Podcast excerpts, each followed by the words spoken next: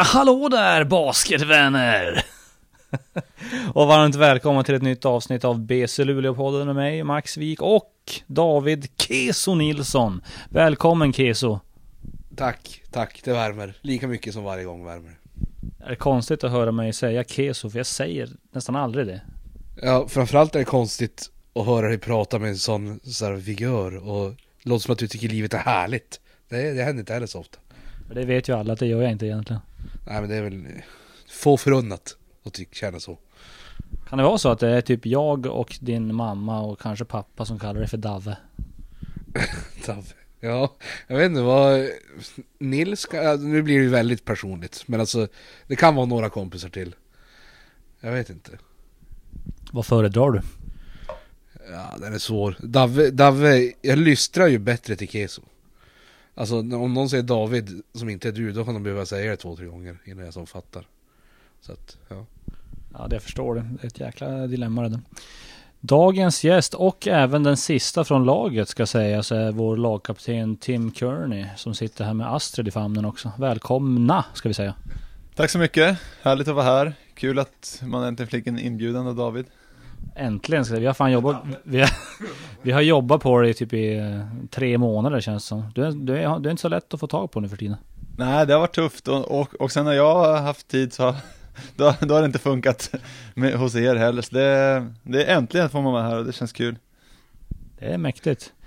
Du eh, Tim, vi står ju precis här och, och grundserien är avslutad sedan igår. Eh, semifinaler väntar, vi vet inte vilka vi möter. Vad, vad, vad känner du så här några dagar eller veckor inför slutspelet?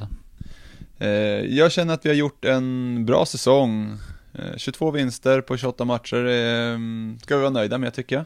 Och även om det varit ganska jämnt mot Nässjö igår så tyckte jag att vi avslutade bra. Det tycker jag. Och nu, nu får vi två veckor att ladda upp inför slutspelet och ja, det är bara att ta det. Träna hårt och se till att vi är redo för vem, vem vi än får möta. Du har inte varit med de senaste matcherna på grund av en skada. Kan du berätta, vad, vad händer? Vad, vad, det är knä eller hur är det? Precis, mitt knä har svullnat upp lite eh, och eh, ingenting som hotar slutspelet utan jag ska börja träna nu imorgon. Ska jag göra. Träna torsdag, fredag, eh, innan påsken så det, det känns bra. Lite tråkigt att missa matcher i slutet men eh, man måste tänka på, ja det, det kommer ett slutspel nu så det, det är värt att vila då. Så är det, så är det. Eh, vad tror du egentligen om Bracedurus guldchanser den här säsongen? Det är ju den här frågan eh, uttjatad men eh, ändå. Ja, fortfarande, alltså det tycker jag vi har eh, stora guldchanser, definitivt. Vi, eh, vi vann serien och vi har satt oss i den position vi vill nu inför slutspelet och komma etta och hemmaplansfördel. Så eh, vi har goda slutspelschanser tycker jag, guldchanser. Har det varit några skillnader eh, att gå in i den här säsongen som eh, favorit eh, gentemot i fjol då ni kom in som lite mer underdogs? Alltså, vad, har lagen anpassat sig efter det mer, på, eller vad ska man säga? Så, så, kan det vara. Jag tycker, jag tycker det har varit en skillnad. Förra året, eh, efter att Södertälje hade vunnit fyra guld, så var vi sjukt hungriga på att lyckas slå dem.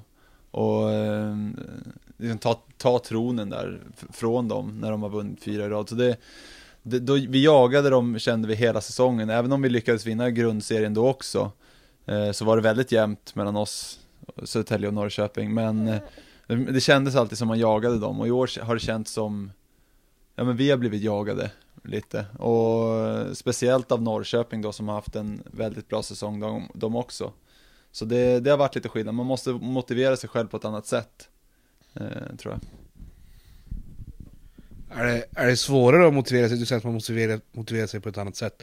Är det svårare att motivera sig som, som att redan sitta på den tronen eller att jaga den tronen? Alltså... Eller är det bara... Eh, jag tror, det, det ska ju inte vara svårare, det, men det, det, kan, det kan nog vara det. det. Det är definitivt annorlunda, det är ju alltid lättare att jaga någon, eh, tror jag. Eh, när man är där uppe, då måste man alltid se till att eh, se till att motivera sig själv och verkligen pusha sig själv för att bli bättre, för man kan inte vara, man vet att de andra jagar, de är på väg i kapp så man måste hela tiden eh, försöka bli bättre för att hålla det där avståndet och det, eh, det tror jag kan vara tufft. Det är tufft att Eh, den där kan vi slänga. Det flyger bananbitar här överallt. Men man kan tänka, alltså man ser på eh, skidor i OS till exempel och någon bara sprintar ut till en ledning. Det är ganska tufft att hålla det när det kommer tre, fyra stycken som jagar bakom. Eh, eh sen är det vissa som lyckas med det och det tycker jag vi har gjort i år. Vi har, vi har hållit oss först eh, och nu ska vi börja slutspelet så vi, det ska bli kul. Nu ska vi eh, göra som vi har gjort i alla avsnitt hittills nästan. Där vi har haft gäster i alla fall. Vi ska backa bandet och vi ska snacka om eh, din karriär från början till nu. Och då börjar vi helt enkelt med den enkla frågan att när och var började du spela basket? Jag började spela basket i Östertälje, Wolves hette det stadsdelslaget då. Och jag började när jag gick i trean, tror jag. Svårt att komma, men jag har för mig att det var i trean. Jag spelade fotboll innan, men basket började vi lite senare. Östertälje, jag vet, jag vet knappt var det ligger, men jag antar, det finns ju Norrtälje och, och Södertälje, så att Östertälje borde ju finnas också då. Det är en stadsdel i Södertälje, så det, eh, det var ett bra ställe att växa upp, det var det. Hur är det med Västertälje? Ja, uh, det vet jag inte. Jag tror det är skumt. Ja, det är bra. Uh, har du en basketfamilj som du kommer ifrån eller hur kommer det sig att du, att du började med basket? Uh, ja, det får jag säga. Båda mina föräldrar spelade basket när jag var ung. och definitivt en idrottsfamilj är det. Vi, det var nog det som fick mig att börja. Idrottsfamilj säger du, är det, är det fler sporter som har, varit, som har funnits med i familjen eller vad man ska säga? Eh, jo, men det är det. Vi har spelat det, det mesta. Eh, ja, jag vet inte, allt från tennis till rugby och allting sånt. Mamma, både mamma och pappa har hållit på med det och det har eh, spridit sig vidare till barnen. Så vi har ja, testat mycket saker, mycket olika sporter. Du har inte bara bott i Sverige vet jag. Eh, du har lite australiensiskt påbrå och sådär. Eh, du har bott i Australien. Eh, berätta lite om det. Det stämmer, vi flyttade dit med familjen när jag var 11 år. Ehm, och bodde där i sju år, om jag vill minnas rätt. Ehm, och det var ja, jättefint land, härligt, varmt och skönt var det ju. Och även ett bra ställe att växa upp där tycker jag med sättet de har, alltså skolsystemet och det är lite mer som USA där du, du har dina säsonger för vissa idrotter så man, man kan inte bara spela basket året om utan det blir blir andra sporter, det blir lite, alltså allt från cricket till rugby och australiensk fotboll och sådana saker. Så det, det är kul, volleyboll också höll vi på med. Eh, det, det är ett roligt sätt att växa upp tycker jag. Det tycker det är nyttigt att kunna pröva sporter. Det, det tycker jag man har Ja, det finns inte riktigt tid för barn att göra det här nu. Det, det, blir allt mer elitsatsande från yngre nivåer och det tycker jag inte riktigt är... Jag tror inte det är bra. Jag vet inte. Det är svårt att säga. Men det är mer folk som slutar då, kan jag tänka mig. Hur var det i övrigt då, att gå i skola i Australien? Eh, ganska nervöst från början, för vi, även om pappa pratade engelska med oss hemma så pratade inte vi så mycket engelska, så var, man var ganska tyst för första året där. Jag, började, jag gick sista månaderna, två månaderna på primary school och sen skulle jag börja high school då direkt. Och det, ja, det var tufft i början, men det, det gick bra sen. Det här, här har ju nu vill jag bara flika in, hur, hur likt är det att se så här high school-filmer i USA och gå high school i Australien? För jag vet att här sitter ju en kille som, som fullkomligt älskar high school-filmer. Jag vet inte vad du pratar om, men vi fortsätter. ja ja, det är väl inte riktigt samma kan jag tänka mig, men eh, jag har ju inte, heller inte gått high school i USA. Eh, jag har sett lite high school-filmer där, men det, det är lite annorlunda kan jag tycka, även om det blir lite mer amerikan amerikaniserat där också. Men eh, det är ganska mycket disciplin, man har, man har skoluniform allihopa och det, mm, ja jag tycker det är en, det är en bra skola i Australien. Sen när du var där och gick skola, du sa att de, som i USA, att de har uppdelat efter säsonger och så här, krockade hur, hur vägde du basket? För jag vet att du är ganska intresserad av rugby. Alltså det är mer än bara i förbifarten. Ja, alltså hur, hur var det just där och då? Eh, vårt skollag var inte så jättebra i basket utan eh, eh, det var, de var bättre i andra sport, speciellt rugby då. Det var en eh, stor rugbyskola. Så det var jag spelade nog inte basket alla år i skolan, det gjorde jag inte, utan det blev lite andra sporter. Volley, vår skola var väldigt bra på volleyboll, så det har varit en hel del volleyboll också. Ibland krockar ju, det är sommar och vintersporter, så det, det krockar ju en del, men eh, ja, ibland fick man, eh, fick basketen vila lite så att säga. Var det rugbyn som du fastnade mest för utöver basketen? Eh, jo, det tror jag. Det spelade jag utanför skolan också. Eh, jag tycker det är väldigt kul. Eh, men eh, jo, det var nog basket och rugby var favoriterna. Och då flyttade du tillbaka till Sverige när du var vadå? 18? 18, precis. Jag började plugga en ingenjörsutbildning där i Australien, men var lite tufft. Det var en och en halv timme till skolan, en och en halv timme hem och sen var man tvungen att jobba lite också, för det kostar ju en hel del att utbilda sig där. Så då, eh, eh, då åkte jag hem till Sverige och började spela basket i Södertälje. Gjorde jag då. Och det blev ligan ganska snabbt då? Ja, eh, eh, jag kom tillbaka i mitten tror jag på någon säsong. Det säsongen då Kings vann eh, guld, om det var 2004-2005 tror jag. Och sen, eh, jag var inte med året efter det, men därefter var jag med eh, med Kings. Så det, det har blivit en hel del säsonger. Hur, eh, hur var det där då när du fick chansen i ligan för första gången? Ja, det var väldigt sparsamt med speltid, men det gällde eh, man blev ganska tuff, man fick komma in och kämpa och liksom se till att kämpa sig till varje minut på träningarna. Så jag tror det eh, Såklart vill man ju spela så mycket som möjligt, men det är bra för utvecklingen och man, man, blir, man blir en tuffare spelare tror jag. Sen dess har, har du varit för det mesta i Sverige sen dess, men har du graviterat till liksom tillbaks till Australien och varit där mycket och så eller? Jag har varit där två gånger tror jag sen, eh, sen jag flyttade tillbaka. Och eh, passat... Hej Astrid. Ska du ha banan? Ja. Vi pausar. Men eh, passat på att spela lite i deras QBL-liga, Queenslands basketliga där. Eh, vilket jag tycker har varit roligt. Det, det, är, det är bra nivå på den ligan, för det är många, de spelar ju sin off-season då, så att säga, våran off-season också. Eh, så det är många bra spelare, men vårt lag var inte så jättebra. Men samtidigt så fick man ju spela mycket då. Eh, var med och försöka bära laget. När var det här och, och vad är QBL? Så är det som en, som en andra liga eller vad ska man kalla det? Ja, varje delstat har väl sin egen liga så att säga som är eh, som går in under NBL. Förr i tiden så spelar man ett mästerskap där alla vinnarna spelar mot varandra för att få en eh, australiensisk mästare. Men det tror jag inte man gör längre. Um, förlåt, vad var andra frågan? Jag minns inte riktigt heller faktiskt om jag ska vara helt ärlig. Det spelar inte så stor roll. Ja, det, var. det var väl eh, 2011 tror jag var sista gången jag var där. Så det är ett tag sedan nu. Det är dags, dags att åka igen. Det där är en klassisk grej som man får lära sig som journalist. Ställ inte två frågor i en. Jag gjorde det ändå. Spännande. Um, när började du få speltid på allvar då i Södertälje?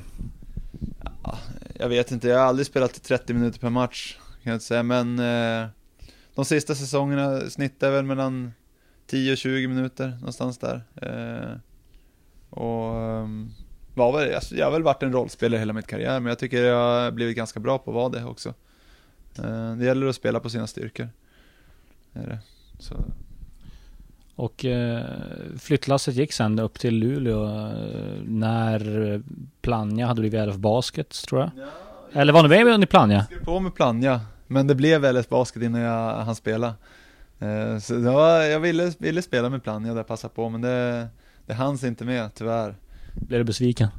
Ja, jag hade ju redan spelat i grönt och vitt där i Södertälje, så det var, ja, det, det funkar ändå. Hur var det att komma upp hit och, och nu ska jag ställa två frågor igen igen. Och varför valde du att flytta upp till Luleå? Eh, jag känner, kände att jag behövde ett miljöombyte tror jag. Jag hade varit i Södertälje ganska länge. Eh, de skulle, eh, det var, de bytte coach och sådana saker. Jag tror Vedran tog över det året då också. Jag spelade ju med honom där innan det. Men eh, inte, det var inte för därför jag flyttade, men det var, det var ett bra tid att få ett miljöombyte. Och då, jag kände Johan Åkesson sen innan och vi pratade lite där på sommaren och efter en hel del fram och tillbaka så, lite provträning här uppe så vart det att jag fick skriva på med Plannja då. Men det var, det passade bra. Det var kul att komma upp hit. En proffsig klubb och eh, som var i final året innan. Så det var, det kändes roligt. Men det blev inte riktigt de här framgångarna som, som hade varit innan för klubben när du kom, utan det tog ganska länge innan ni började, började ta er till final och sådana grejer. Precis, det, det dröjde hela till förra året faktiskt när jag fick spela min första final. Men eh, första året hade vi ett otroligt bra lag. Eh, Håkan och John var kvar, Tyler Wett, det var Rudy, Martin, Emil Salon, eh, Gustav Nyström. Det var väldigt många bra spelare eh, det året och det var en tuff final, eller semifinalserie då mot Norrköping som vi förlorade i femte matchen. Um, så det var väl, det var lite tråkigt. Men sen fortsatte vi, var, såg bra ut året innan, eller året efter också tyckte jag med, det var Charles första år då. Eh, men också en semifinalförlust i femte matchen då mot Södertälje. Så att det, det, var nära där i början, sen, sen kom det ett par tuffa år. Eh, när vi inte riktigt haft de framgångarna som vi har haft förut, men eh, ja, lagbygget, det är väl, det är väl jag och Adam som har varit med längst nu och vi eh, man har kämpat på och liksom, det, man har hittat bit för bit och förra året tyckte jag det stämde, stämde rätt på de flesta planen. Det var, det var ett väldigt bra lag, ett väldigt komplett lag. Och det, det är kul att se när att det händer sådär. Det tar tid men det, det går till slut. Och du har ju faktiskt fått, fått vara med om en ganska ordentlig generationsväxling i klubben. Och hur har du upplevt det då? Från, från att Håkan Larsson och John var med till att, till att det var nya unga killar som skulle komma in? Ja, man kände sig väldigt ung första åren man kom upp hit. Det, eller väldigt ung då.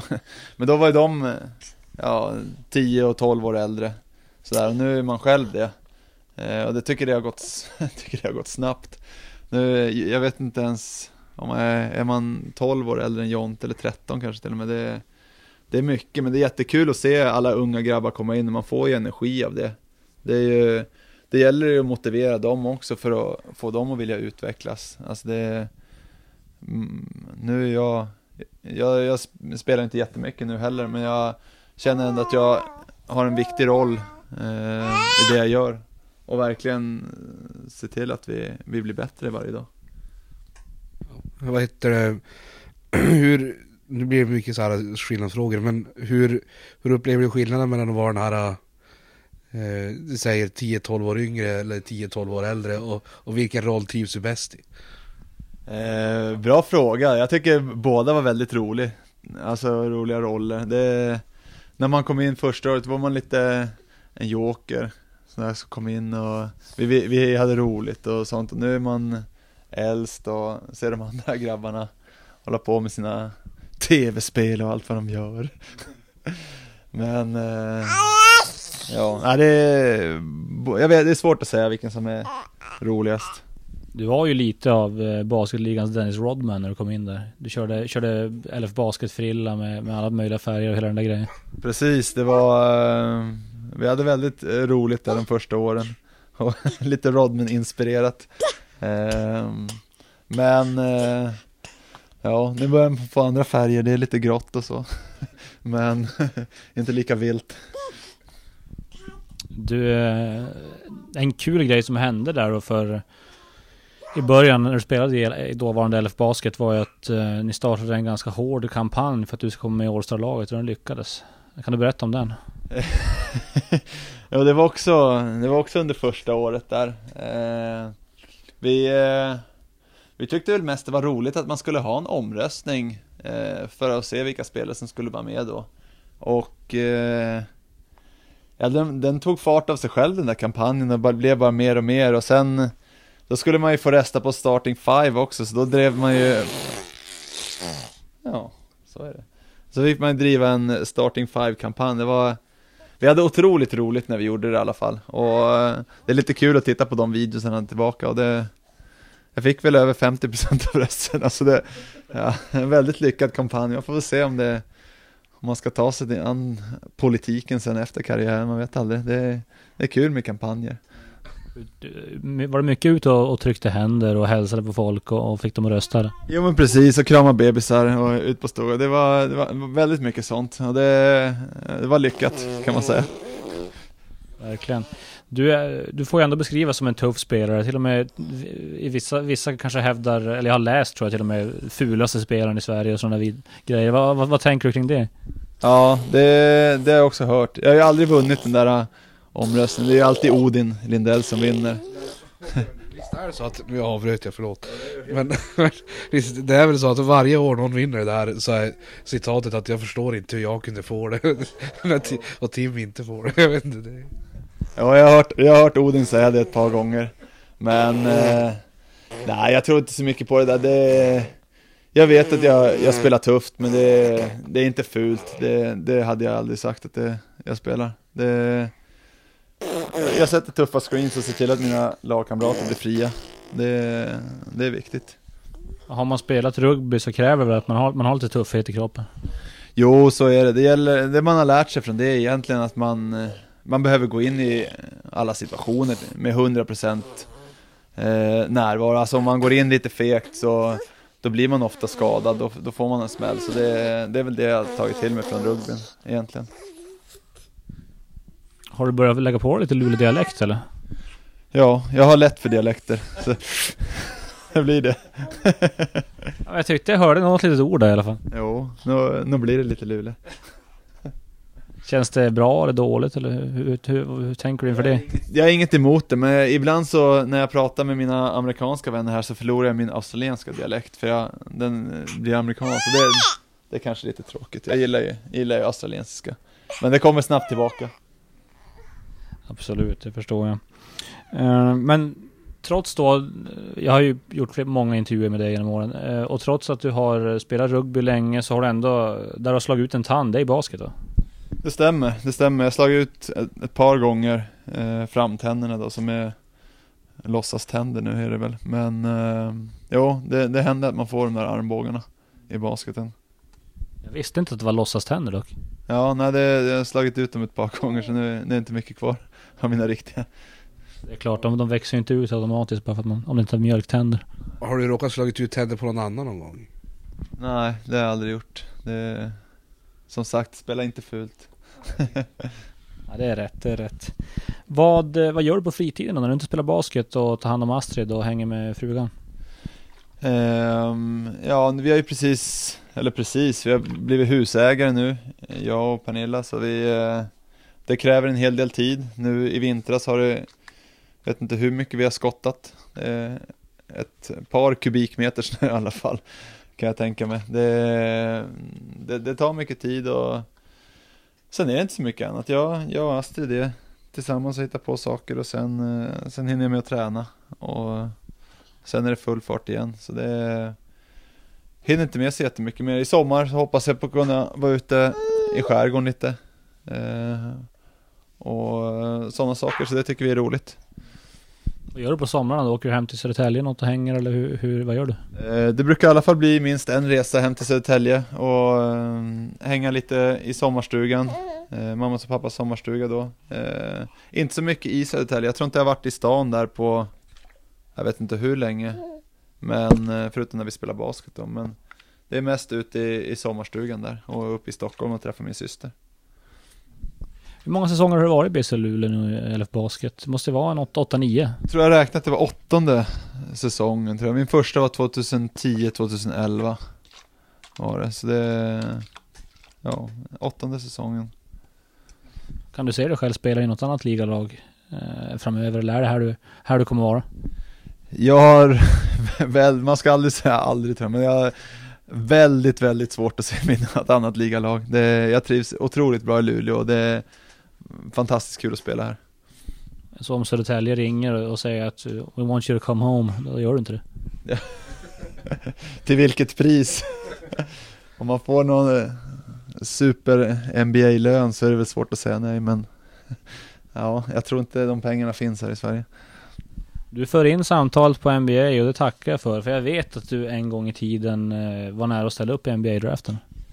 Jo, det var nära. Det var nära. Jag tror inte jag hade haft så stor chans, men eh, nej, jag, jag har eh, fått ett brev från NBA där det står att jag är en free agent, free to sign with any team. Men de har inte hört av sig. Så det, är, det är surt, men det, det är verkligheten. Kan man säga att du nobbade NBA eller? Ja, det kan man väl inte, ja, jag tror det är att, det är att sträcka sig lite men eh, jag, jag är redo, om någon behöver förstärkning inför slutspelet och vi, vi har spelat klart här så, så kan jag tänka mig att åka över. Om Golden State har mycket skador inför finalerna. Så ja, man säger inte nej.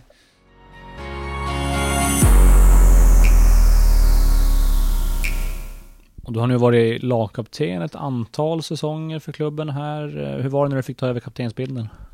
Eh, otroligt kul var det att få göra det. Det var, jag tror vi var i Belgien då och vi skulle ha två kaptener.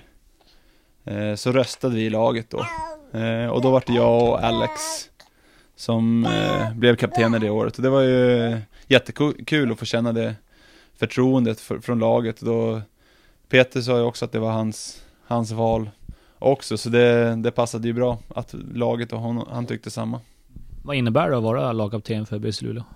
Eh, ja, en, stor ära är det ju såklart.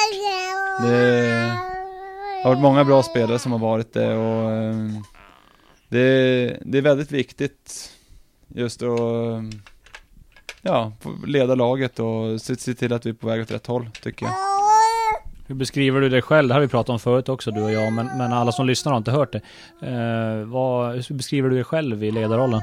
Eh, en lead by example-ledare tror jag. Det är inte så jättemycket skrika, eh, utan jag försöker visa vägen.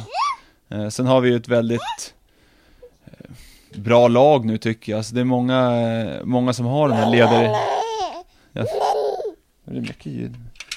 Många som har de här ledaregenskaperna, äldre spelarna och så, så det är eh, Jag tycker inte att eh, det är så jättemycket press på mig, utan vi sköter oss ganska bra själva. De, man vet vad sin roll är och det är ja, en jättehärlig grupp, måste jag säga. Det, det, är lättare att vara ledare när man är en grupp där folk trivs ihop och, och drar åt samma håll. Definitivt, definitivt. Det är väl målet av, av att leda och, och få det så. Och har man det så, så så är det fantastiskt kul och då gäller det bara att hålla ihop det. Det har väl funnits säsonger då det har varit tuffare, även om inte du kanske varit lagkapten då? Precis, eh, jag kan nog tänka på ett antal säsonger där det inte varit eh, alls lika kul. Eh, och det, det har inte att göra med att det är en dålig eller bra kapten tror jag, utan det är att gruppdynamiken inte riktigt har funkat, tror jag. Vad är det som gör att det funkar så bra i den här gruppen då? Ehm, ja, att vi kompletterar varandra väldigt bra, alla spelare. Det, jag tror vi sa det mycket efter förra, förra säsongen, att det slutade så, så bra som det gjorde. Att det, det är ett väldigt komplett lag, där det finns... Eh, ehm, ja, alla har sina olika roller och vi, vi gör dem bra. Ja, ja, nej men det, utifrån så syns det ju. Alltså, det, det syns ju på ett lag när man tittar ifall det är harmoniskt eller ifall, ifall alla bara vill därifrån så fort slutsignalen går eller så fort träningen är färdig. Och utifrån så, så ser det bra ut. Det är ett bra betyg. Mm. Jo, jag tycker, och sen kan man även tänka i år att vi har haft det lite upp och ner. Vi har haft lite tyngre perioder och det tror jag har att göra med det här som vi pratade om förut, just att eh, jaga eller bli jagad. Eh, men jag tycker vi har hållit ihop gruppen och vi har vunnit. Ja, Astrid är inte alls nöjd med dit vi är på väg med det här samtalet tror jag. Men eh, jag, jag tycker vi har hållit ihop gruppen bra och vi har även vunnit matcher när vi inte kanske har varit bäst. Men vi har haft en lite, tror vi har haft en högre lägsta nivå i år nästan än förra året. Eh, vi, har, vi har kanske inte haft de lika höga topparna heller, men vi har inte haft några lika djupa dagar. Alltså det är, vi är på väg åt rätt håll med gruppen och det är en, det är en stabil grupp. För din egen del då, vad har du för mål kvar i, i karriären? Ja det var ju det med NBA men man kommer ju aldrig riktigt släppa det. Men eh, får väl se, det blir, det blir säkert sommarstuds efter, efter säsongen nu här ty, tyvärr. Det blir nog inget slutspel i USA. Men eh, nej, inte egentligen någon sån här riktigt, riktiga mål. Jag, jag, jag, känner inte att jag vill ut och spela i Europa som många yngre spelarna kanske har som mål, utan jag är jag är nöjd, Jätte, jag trivs bra i Luleå. Sen vill jag såklart bli bättre. Det finns mycket i mitt spel jag kan förbättra och det, det försöker jag göra hela tiden. Men, eh, nej, inga direkta sådana här mål. Rätt, rätta mig om jag har fel nu, men det känns som att eh, ditt trepoängsskott har du utvecklat väldigt mycket under karriären. Bara, bara sedan du kom hit. Jo, men det, det är någonting eh, som jag har jobbat på och som är Det är ganska lätt att jobba på, du kan göra det själv på somrarna, du kan, eh, det gäller ju bara att stå och repetera. Eh, Det är lite skillnad om man ska bli bättre på läsa försvarsspel och sådana saker, det, det är någonting man måste, måste jobba på hela tiden under träningarna, men det här kan man ju stå och göra helt själv, så det, det har jag försökt göra och jag, jag känner att jag är en jag är mycket bättre skytt nu än vad jag var förut. Det är ju få spelare man känner sig så trygg med när man så stillastående får fånga bollen från pass och bara fånga och skjuta. Det är du och Max Wik som kanske är Sveriges bästa catch and shoot-skyttar. Bra spaning. Ja, jag, jag ska ju helst inte ta en studs. Jag vill, jag vill ha bollen där och sen bara få skjuta in den. Så det, det gillar jag. Är det så här medveten grej att du har, du har tänkt att i, i, den rollen som du har så är det viktigt att ha de här spetskompetenserna, liksom tuff försvarsspel, bra, eh, bra skytt, eller hur har du resonerat? Ja, men alltså man... Eh, jag känner att jag, det viktiga är att vara en, eh, alltså en bra försvarsspelare, en bra lagspelare. Sen att om man kan spetsa till det med skyttet också så, så blir man nyttig för laget. Att man, man, man behöver inte få 20 skott per match, men man vet att man får sina 3-4 stycken och då, då sänker man de flesta. Eh, så det tror jag är viktigt i den rollen jag har. Hur många timmar extra har det blivit att stå och skjuta i hallen då? Ja, det är svårt att säga, men det är många somrar som man har, man har stått här. Eh, det är det. Och vi har ju haft eh, turen att ha den här, det kommer bli härligt bakgrundsljud i den här podden. Eh, vi har haft turen att ha den här skottmaskinen som vi har här uppe, vi har kunnat använda på somrarna. Nu är den ju tyvärr trasig, vi hoppas på en comeback från den snart. För den är, den är otroligt effektiv när man skjuter. Det hade varit bra slutspelsvapen och, och kunna träna lite grann här nu. Och tidning, tidningarna får sig en liten vinkel också kanske. Mm. Jo men exakt, så det var, det var en bra grej. Hur länge till eh, vill du spela på, på basketliganivå då? Eh, jo men jag tycker det är svårt att säga, det blir ju en Med Astrid här och Benja, det blir en familjefråga eh, Som vi måste få det att gå ihop. Men eh, för, Förutom de här två matcherna som jag missat nu så har kroppen hållit väldigt bra. Och eh, jag slipper käka de här kartorna med Voltaren som vissa måste göra i slutet Slutet där. Så jag eh, Ja, jag, jag, skulle lätt, rent fysiskt skulle jag kunna se mig själv fortsätta ett bra tag till. Och du har ju ett, ett jobb vid sidan av också. Eh, på polisen om jag inte cyklar. Hur är det att kombinera det? Eh, det har fungerat väldigt bra hittills. Det, det, de, det är en jättebra arbetsgivare som eh, brinner för sporten också. De är otroligt taggade att höra hur det har gått varje gång och man får höra om det har gått dåligt. Eh, så det, det har gått väldigt bra. Det, och det är kul att få göra något annat. Man måste ju, sen att tänka framåt är det också för framtiden så är det jätteviktigt att ha ett jobb efter basketen för det är ju inga, eh, man går ju inte att pensionera sig på en eh, basketligalön tyvärr. Det är inte på den nivån. Det, är, eh, det, var, det var spännande att få se den här filmen Underdogs, hur, hur hårt tjejerna i hockeyn jobbar med och sen vet jag inte, det, det är väl säkert skillnad till oss också, men jag tycker vi jobbar väldigt hårt i alla fall jag vet att jag har gjort det hela min karriär och jag har alltid jobbat vid sidan om för att kunna klara mig. Eh, så det är, ja, det är ett tufft jobb och är, man måste förbereda sig för framtiden. Vad, vad är dina arbetsuppgifter hos polisen? Eh, jag är ekonom där, så jag jobbar med den interna ekonomin. Ja. Hur länge har du gjort det? Jag började där 2012, gjorde jag. Så nu, ja, snart sex år nu till våren är det. Du är rutinerad. Ja, det får man väl säga.